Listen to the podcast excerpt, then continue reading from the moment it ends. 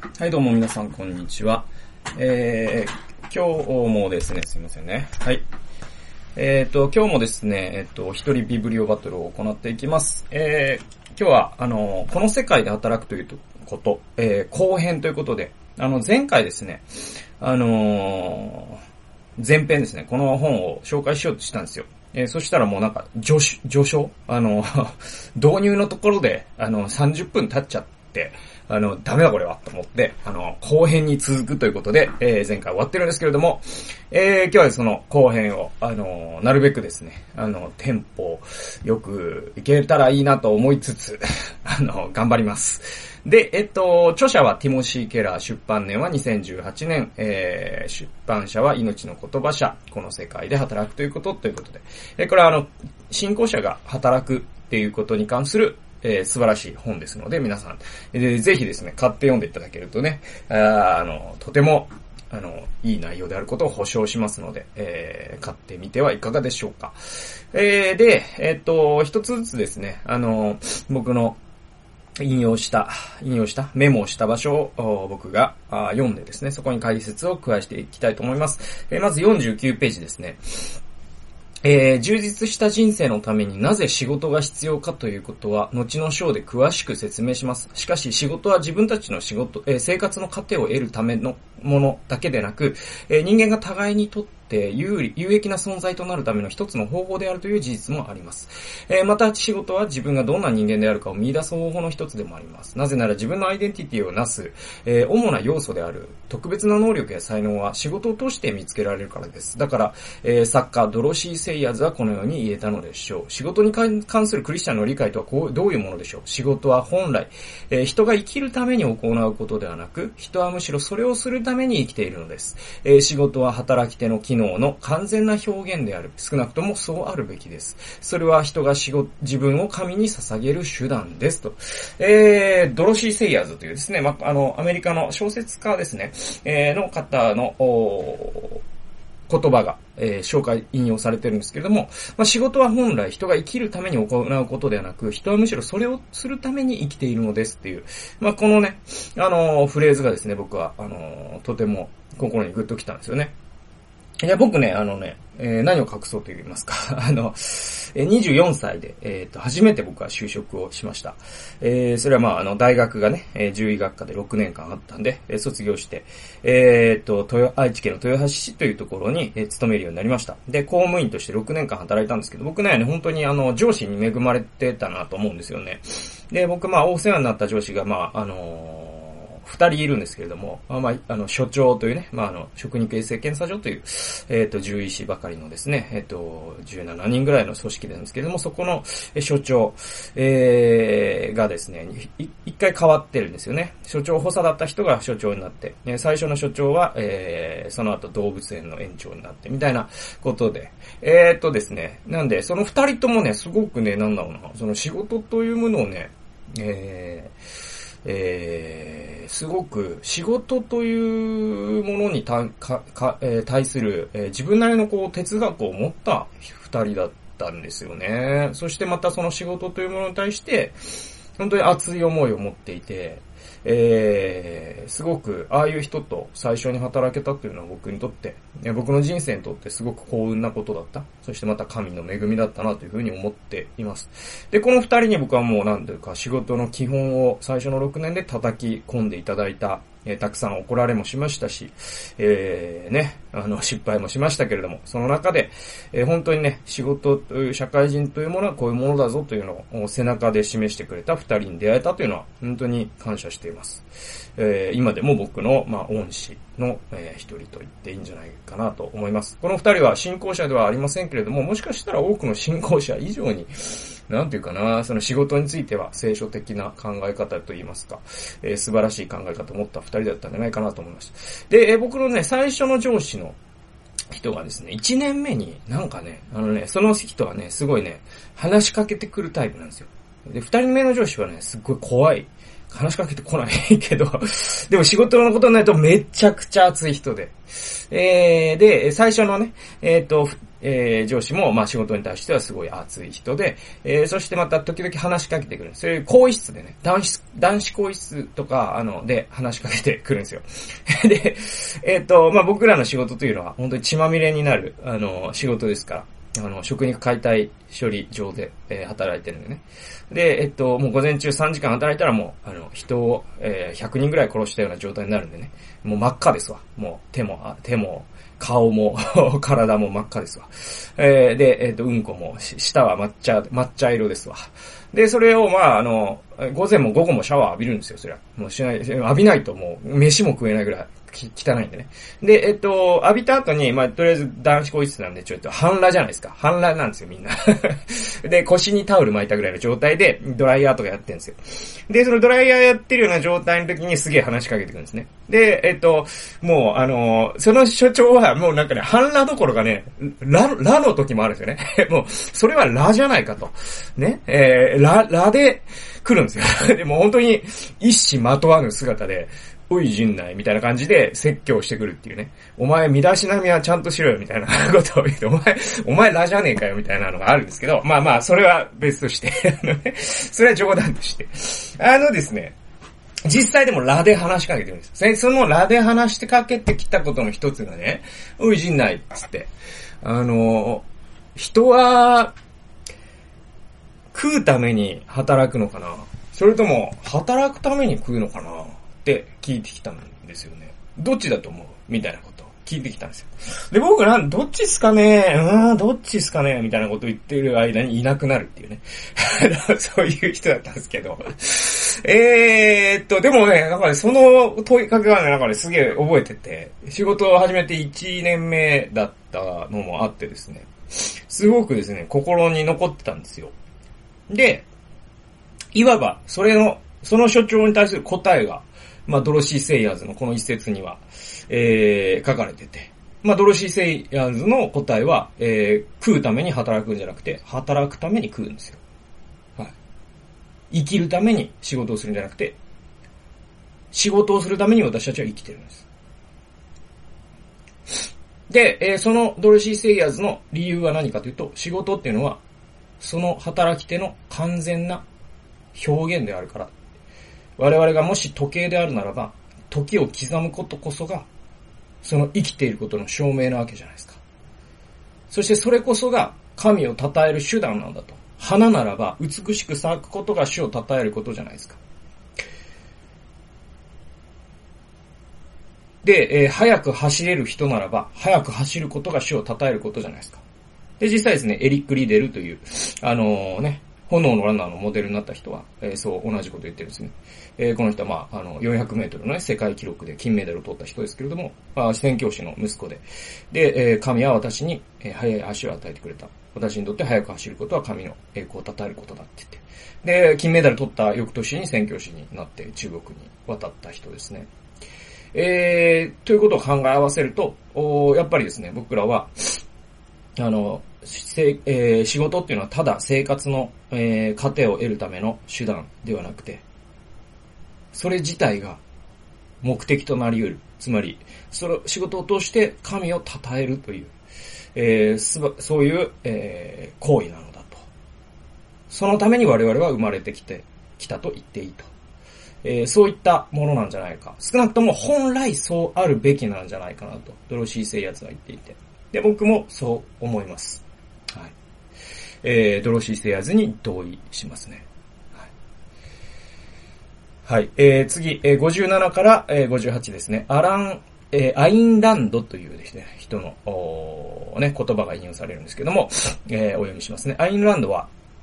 えー、仕事というトピックにおいて最もよく読まれている20世紀の哲学者の一人です。えー、ランドの著作の中で最も有名な2冊の小説には、えー、社会主義と集産主義に反対する人々が登場します。水源という小説に登場する、え、建築家のハロード・ロークは、え、自然環境から得られるものを使い、周囲と美しく調和し、住む人の必要を効率的に満たす創造的な建物を作ろうとする、えー、作ろうと魂を熱くしていました。ランドは、ロークの、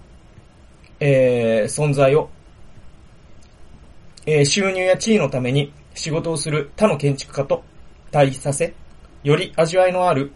人間として書いています。一方、肩をすくめるアトラスでは、全く異なる主人公のジョン・ゴールドが登場します。ゴールドは搾取され続けてきた生産者たちが起こすストライキの先頭に立ちます。このストライキを通し、ゴールドは、えー個人が自由に何かを作り出せない状況にある社会は破滅する運命にあることを証明したいと思っていました。ランドえーが、えー創造的かつ生産的な仕事は人間の品格にえ必要不可欠なものと考えていましたが、え大抵の場合そうした仕事は官僚政治や日常性の中で、その品格が貶め、貶められてしまうのでした。公共国公共局、公共局にせよ、炭鉱にせよ、えすべての仕事は創造行為であり、同じ根源から来ています。かつて見えておらず、関連付けられておらず、作られていなかったものを見て関連付けて作る能力です。というね。はい。えーっとですね。まあ、あの、アインランドという人の、まあ、二つの小説ですね。水源と肩をすくめるアトラス。えーまあ、あの、肩をすくめるアトラスってなんかめっちゃくちゃ長い小説らしいんですけど、めっちゃくちゃアメリカで読まれてるらしいんで、なんかいつか読みてえなと思ってるんですけどね。でも、まあ、とにかくですね、二人の対照的な人いると。えーロークという水源の、えーに出てくる主人公は、まあ、その、理想に燃える建築家なんですね。アトラスの、えー主人公はゴールドという人なんですけども、この人は、そのストライキの主導者になるんですけども、そのストライキの理由は、その仕事がお貶められていることに対する怒りなんですね。で、えっと、このランドという人は、まあ、公共局にせよ、炭鉱にせよ、すべての仕事は創造行為であり、同じ根源から来ているんだっていうんですよ。まあ、公共局にせよ、炭鉱にせよっていうのは、まあ、なんだろう、今の言葉にせよ、するとですね、えー、そうですね、えー、YouTuber にせよ、コンビニ店員にせよ、みたいなことですよ。だから人が単純労働、肉体労働だと思っているような仕事にせよ、えーすごいクリエイティブだと元から思われているような仕事にせよ、どっちとも、えーどっちとも創造的行為なんだよと。その理由は何かというと、かつて見えておらず、関連付けられておらず、作られていなかったものを見て関連付けて作るっていうのが、まあ仕事の本質なんだからっていうことなんですよね。で、えっ、と、僕も本当に、あの、その通りだなと思います。で、まあ僕の仕事なんかはね、割ともう見るからにクリエイティブな仕事だと、おーまあ自分でも思いますし、えーそういう脳の使い方をしているなと思いますし、えーそういう脳の使い方ができないと、もう続けていけない仕事なんで、ある意味きつい仕事でもあるんですけれども、まあやりがいもあるなと思います。でもですね、かといって、その、いわゆる単純作業みたいなものが、あ創造的な仕事じゃないかといえば、全然僕はそう思いません。さっき僕が言った、あの、食肉衛生検査所の仕事ってですね、ラインって言ってですね、まあ、屠殺された豚が1日何百頭とですね、流れていく。その内臓を一頭一頭検査する。えーいわばまあ、流れ作業みたいなものなんですけれども、その中にすごくですね、知識が必要なんです。病気に対する、関する知識、伝染病に関する知識ですね。えーそして臓器というものに対関する知識。えー本当にですね、もうあの、本にしたら、えー自分の背の高さ、平積みにして自分の背の高さぐらいの、えー勉強をした獣医師が、えーその知識を総動員して、えーそしてかつて結びつけられていなかったことを結びつけるということを、実はその、一見すると単純に見える作業の中で、えー発揮しているというのが、えーその、作業でしたからね。で、かとい、まあ、じ、じゃあ10位だからそうなんでしょっていうかと思うんですけれども、でもそうじゃなくてですね、その屠殺する作業員という人がいて、ある人は、あの、豚の腹をひたすら一日中割る。でもその包丁の研ぎ方、また力の入れ方、そしてまたその一頭一頭消毒していくという流れ作業の中でも、その、え病原菌を広げないという工夫、えあらゆる意味で体のこなし方とかですね、疲れない体の使い方は本当に創造的な行為だと思います。多分大工さんとかでも同じでしょう。郵便配達をしてる人も同じでしょう。あらゆる仕事が実は見た目に関わらず創造的行為なんだよと。えーで、それを貶めるという仕組みがあるならば、それは、まあ、ランドがはい書いたように、そういうものにこそ私たちは対抗していくべきなんだと。えー本当にそうだなと思います。えー94ページですね。えーこの世界で、えー一番地味に思える、えー農家の少女がしている仕事でも、それは神の飯を実行しているのです。ルターが説教しているように、神は乳搾りの女性を通して、牛から乳を絞るのです。はい。この言葉本当に大好きですね。はい。えー神は乳搾りの女性を通して、牛から乳を絞るのですと。で、えーっと、まあね、あの、ルターってね、これはね、まあまあ、ちょっと、あんま立ち入らないですけど、ルターっていう人は実はね、農民を弾圧した人でもあるんですよね。で、まあ、弾圧したということは横に置いといても、えー、当時の、その、ドイツというかヨーロッパの状況を考えると、農民というのはすごくですね、低く考えられてたんです。で、農民の仕事なんていうのは、もう低い仕事だと考えられた。その時代に、えー、ルターという知識人がですね、農民の仕事を、まあ、えー、リスペクトしたという、その事実はすごく僕は重いというか、大事なことだと思います。で、えっと、まあね、その、乳搾りの女性を通して牛牛から乳を絞る。のが、神はそうするんだっていうことなんですけども、これあの僕らの全てに言えると思いますね。はい。で、えー、今僕が、まあ、している、その FBI という働きで、また YouTube でね、チャンネルで話しているということは、え神は人内の口を通して、えー、話すんですよ。で、えー、そのメッセージは神、神が100%ジュースだとしたら、えー、水の中の一滴ぐらいしか成分が含まれていないかもしれない。それぐらい薄いかもしれない。えー、っとね、薄いかもしれません。はい、誰が薄いやねんと思いますけれども。えー、でもね、あの、そうなんですよ。えー、でも、それでも僕が話さなかったら話さない、話されない言葉というのがこの世にはあるわけですよ。はい。だから、あの、意味があるんだと。で、またですね、えー、もし皆さんの中に、えー、例えばじゃあ宅急便の仕事をしている人がいたら、あなたの手を通して神は人から人へ物を運ぶんですよ。コンビニのレジで働いている人がいるならば、あなたの手を通して神は人に買い物を可能にさせるんですよ。えー、あなたが教師であるならば、神はあなたを通してしか子供たちに高校の知識を教えることができないんですよ。え、そういう誇りを持つってことは本当に大切なことだと思います。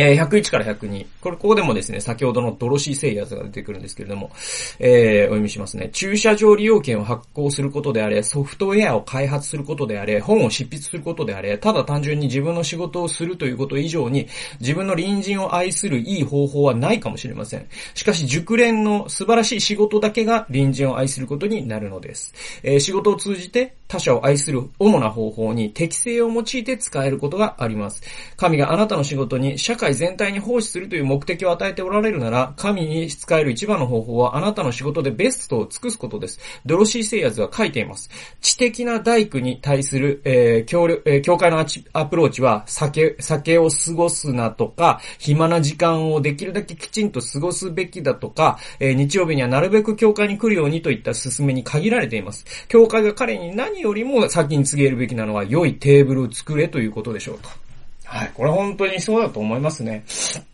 あのー、どんな仕事を通してでも、その仕事を卓越してするならば、それは人を愛することなんだって。えー、僕本当で、えー、条件がある。そのえー、仕事を通して、えー、我々は人を愛、愛することができるんだけれども、えー、それには条件があって、その仕事において卓越してないと、よく愛することにはならないよと。え僕の、えっと、家の目の前にコンビニが、ファミリーマートがあるんですけれども、あの、その、バイトのね、人の中に、もう、なんかね、アッシュ、アッシュ、もう髪をね、アッシュに染めたね、ちょっとイケメンなですね、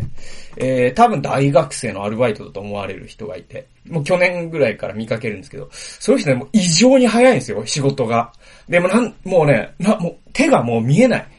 もう手が見えないぐらい早いです。で、で、なんかもう手際がとにかく良くて、なんだろうな、なんだあれ。本当に、なんかね、こ、もうこっちの行動読まれてる感じの、なんかもう体さばき、踊るように働くんですよね。で、なんかこう、なんか承認ピみたいなのあるじゃないですか。こっちでタタッチパネルとかね、押す。で、僕がもうそういうのに気づいてないなって言ったらもう、もう押してんす、その人。もう裏側に回ってね。で、それは、あの、多分本当はやっちゃいけないんですよ。やっちゃいけないんだけど、多分、その承認ってね、例えばじゃあお酒を、じゃあ二十歳ですかみたいなことで言えば、僕は二十歳じゃない、二十歳以下じゃないじゃないですか。どう、どう見てもおっさんじゃないですか。じゃあ、押すことにあんま意味ないんで。え、むしろ変、なんか、怪しい、怪しい群れと思われる人がいたらちゃんと押してもらえばいいし、とかってことなんで。で、そういうことを分かった。なんていうかな、もう、あらゆる、もう、すべてがそんな感じで手際いいんですね。で、多分ね、彼が仕事をすることで彼は愛してることになるんですよ。で、逆に、まあ、逆のケースってありますよね。まあ、なんかの、あの、まあ、店員でもいいですわ。なんだかなーみたいな対応ってあるじゃないですか。ね、なんだかなー仕事できねえな、こいつ、みたいな。頭悪いな、こいつ、みたいな。で、それって愛してないんですよ。それ、その人は仕事を通して人を愛すことに失敗してるんです。ね。だから、あの、ドレシー・セイヤーズが言ってるのは、大工さんに、えー、っと、臨時を愛するように、教会が進めるときに、大工にこうしなさいよっていう時に、酒飲みすぎんなよ。えー、っと、なんか、えー、だらだら、なんか、パチンコとか行きすぎるなよと。そして日曜日にか、絶対教会来いよとか、じゃないと。そうじゃない。大工に一番教会が言うべきことは、いいテーブルを作れってことだと。本当僕100%アーメンですね。本当そうだと思います。はい。えー、という話です。で、次行きましょうね。えー、さっきの、まあ、炎のランナーの話ですね。106から107。炎のランナーで宣教師だったエリック・リデルの父親が、もし君がジャガイモの皮を完璧に剥くなら、その皮剥きによって死を称えることができるのだよと力強く語りかけている通りですと。これはまさっき説明した通りで、まあ、炎のランナー見た人多いと思うんですけど、1980年代の映画で、えー、と、まあ、あの、見てないという人はね、ぜひ見てください。これはまあ、名作ですから。ね。で、えっと、まあ、エリック・リデルというね、あの、エジンバラ大学かなの、えっと、陸上の選手で、で、イギリス代表になるんですね。パリオリンピックの時に。まあ、戦前ですよ。えで、え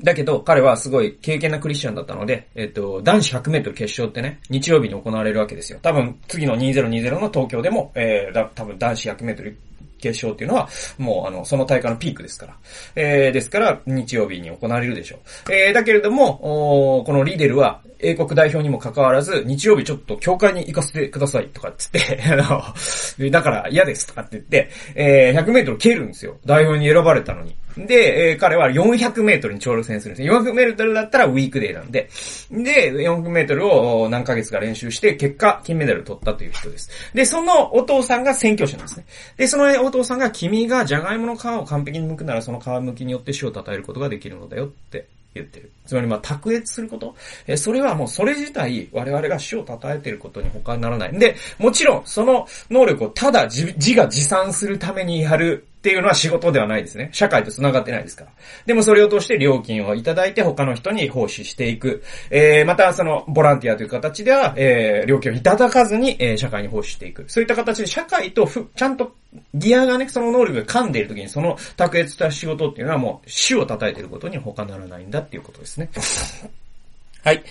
えー、そうですね。はい。えー、っと、ちょっとね、毛色の違う話になるんですけども、えー、186ページ。えー、とはいえ、西洋社会は、西洋社会で、えー、人種や人種差別といった、えー、偶像と今なお激しく戦っていますと。で、えっと、アメリカの神学者ラインホルト・ニーバーは、他の部族や国家の利益よりも自分の部族や国家の利益を大切にする傾向は私たちの罪深い心にある、えー、無限の不安、 cosmic insecurity によるものだと言っています。この不安こそ、えー、が、えー、自分には価値があるのだという感覚を支えるために人種に目を向けさせているのです。自分の社会と他の社会の間にある違いを極めて狭い善悪の観点から見つめ、え、他の人種を見下すことによって自分の方が優れてていると考えるのです。この偶像は要因に非常に残酷な形に増大します。その結果、国家の安全や文化的、人種的純粋さそのものが目的となり、軍国主義や、えー、国内での圧政を、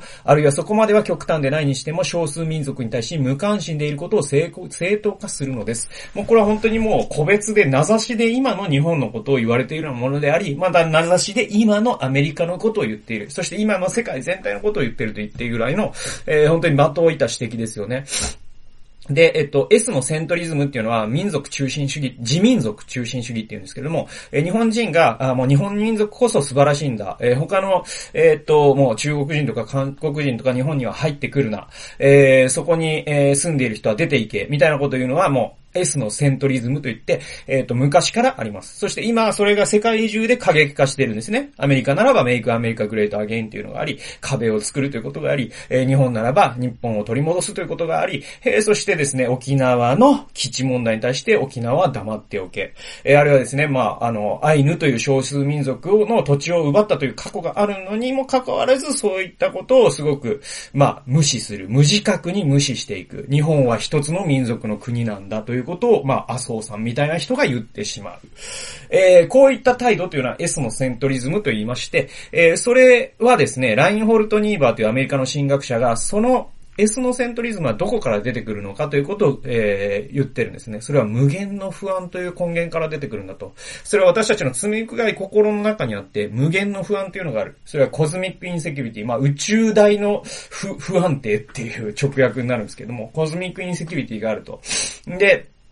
それが増大すると私たちは、もはや自分が自信を持って、自尊心を持って生きていくために、根拠となるものが、もはや自分のなんか血統ぐらいしか思い浮かばないと。日本人であるということぐらいしかもはや誇りがない、みたいな状態になる。アメリカ人であるということ以外、白人であるということ以外、もう自分にはもう誇りが持てないんだという人たちが黒人をまた、えー、ヒスパニックをですね、えー、イスラムをこの国から追い出せみたいなことをアメリカで言ってるという現状が、まあ、あの、今のね、KKK 的な思想の復活であり、まあ、日本におけるネット右翼的な言説の流行なんですよ。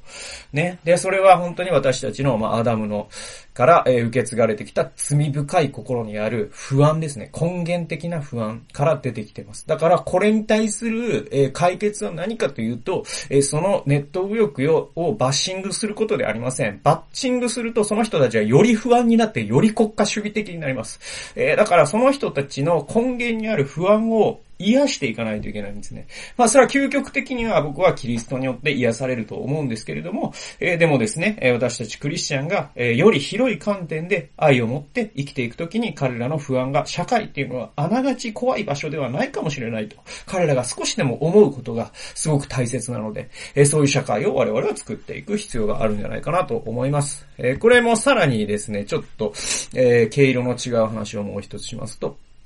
えー、に、えー、288から289。でも精霊はどうやって私たちに知恵をくださるのでしょう？静かに座って精霊からの語りかけを待つのでしょうか？いいえ、そうではありません。使徒の働き15章で初代教会のリーダーはキリストを信じた異邦人がユダ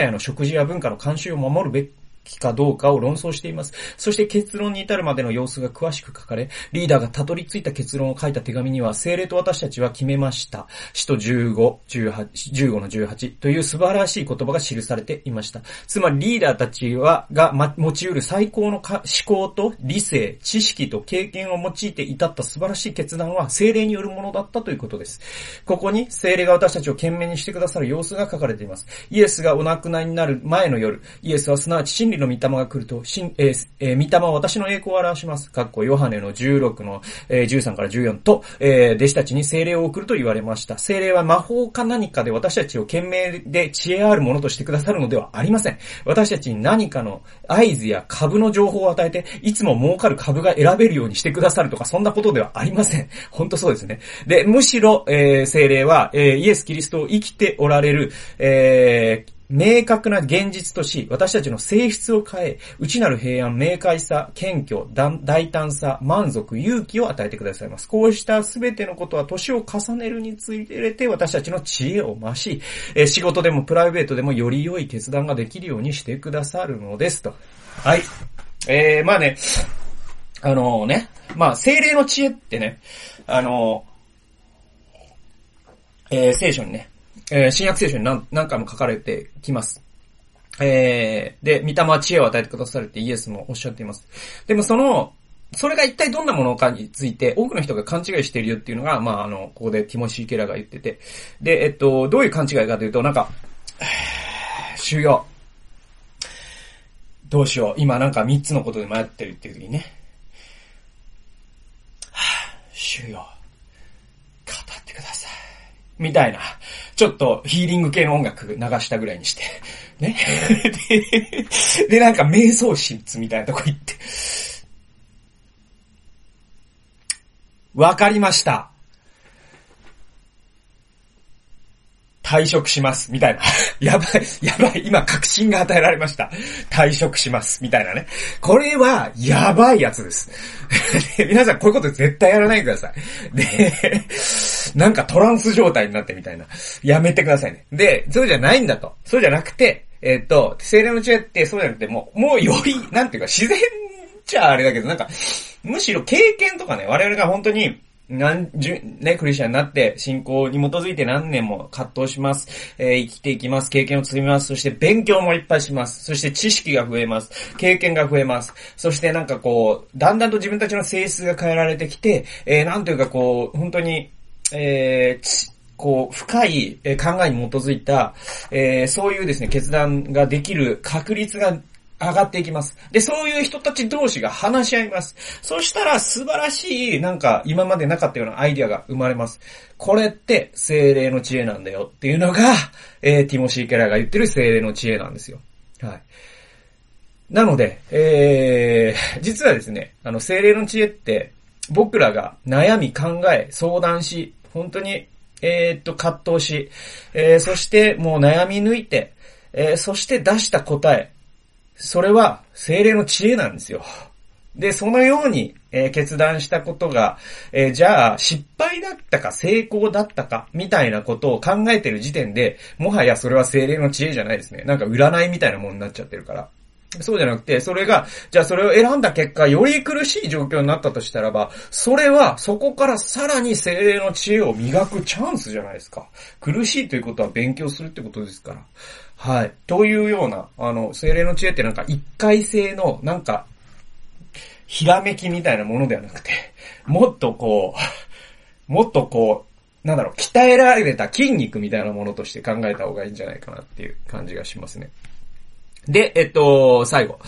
えー、328ですね。これはあの CS ルイスの引用なんですけれども、これキリスト教の聖髄という、もう、あの、名著中の名著ですので、ぜひ読んでいただきたいんですけれども、えー、から、えー、引用されています。他の人々に対して自分がどんな印象を与えるかなということを忘れてしまわなければ、決していい印象を与えることはできない。えー、文学や芸術についても同じこと、独創性ばかり気にしている人は独創的なものを創作することはできない。えー、これに反して、ただ真実を、それがすでに何回語られたかなんていうことは少しもと、えー、頓着せずに語るなら、人は十中八九まで自分では気がつかずに独創的になっているのである。自己を捨てなさい。そうすればあなたはあなたの本当の自己を見出すであろうと。